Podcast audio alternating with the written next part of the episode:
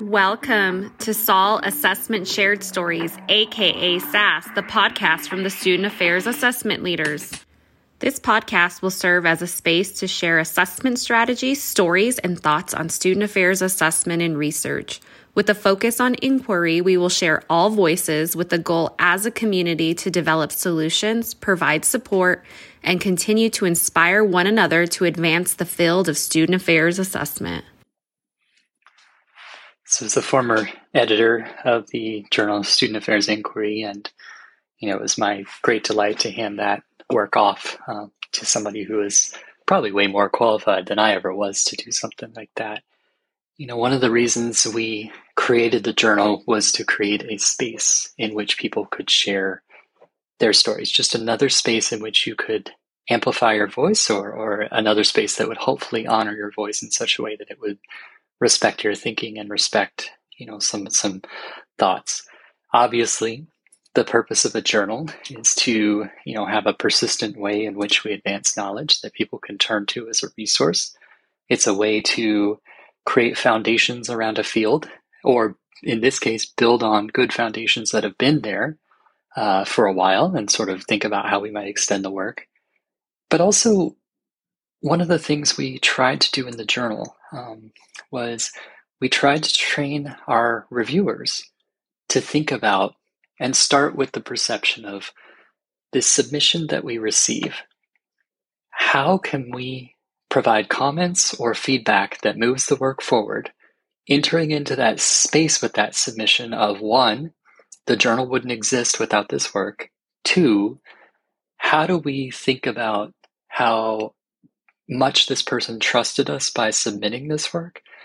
And three, how do we think about, again, comments that move the work forward, meaningful comments that extend the work, whether or not they choose to continue to work with us. Like, let's say they um, get a revised resubmit.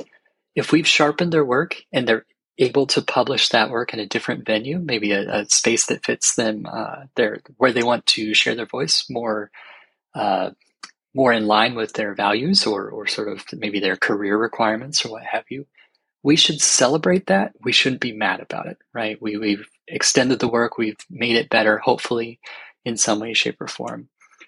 And a lot of our framing of how we trained reviewers with this comes from uh, how I was treated um, very early on as I submitted publications, things like that. I, I recall that the first time I submitted a publication to About Campus, I was a bit terrified and, you know, a bit unfamiliar with the kind of periodical uh, process like About Campus compared to an academic journal. But Marilee Bresciani was so kind with me. She she worked directly on the manuscript, and I remember all of her comments were about moving the work forward, thinking about, I believe her framework, if if I can be so bold, was really that, why should we include this submission versus why shouldn't we include this submission? And I always appreciated that and thought about how, as an editor of a journal, I could continue that behavior. And again, this goes back to the modeling comments I made. Marilee um, sort of modeled that for me, so I tried my best to emulate that. And of course, she's much better at this than I am, right? But I tried my best to reflect that and create a structure within the journal to acknowledge the work that, how she invited me to this dialogue and how we could invite others. And, you know, one of the things that we also encourage people to do is, as they submitted things, well, maybe they might be excellent reviewers as well. Not as sort of a gotcha, oh, you've submitted, so you have to contribute, but more to say, you know, you, you've contributed something really great to the field here. As such, you can help advance the field here too through the review process. And I, I'm so pleased to say that the reviewers I had during my tenure um, as editor of the Journal of Student Affairs Inquiry were incredible, still are incredible, right? Some of them are still working on the, the process, and it's been really neat to, as they've moved away from the journal, just to learn how their careers have gone in different directions. And I, I'm just so proud of them and, and pleased with their work. Thank you for listening to the SAAL Assessment Shared Stories, aka S A S podcast. Thank you to our sponsor, the National Higher Education Benchmarking Institute, for making this podcast possible. The National Higher Education Benchmarking Institute helps institutions organize meaningful data and create benchmarks. They provide the benchmarks higher education institutions need, those that matter most to community colleges, four-year schools, costs and faculty workloads, student services, and global perspectives, with more than sixteen hundred institutions participating with the National Higher Education Benchmarking Institute since two thousand four, they are truly leading the way.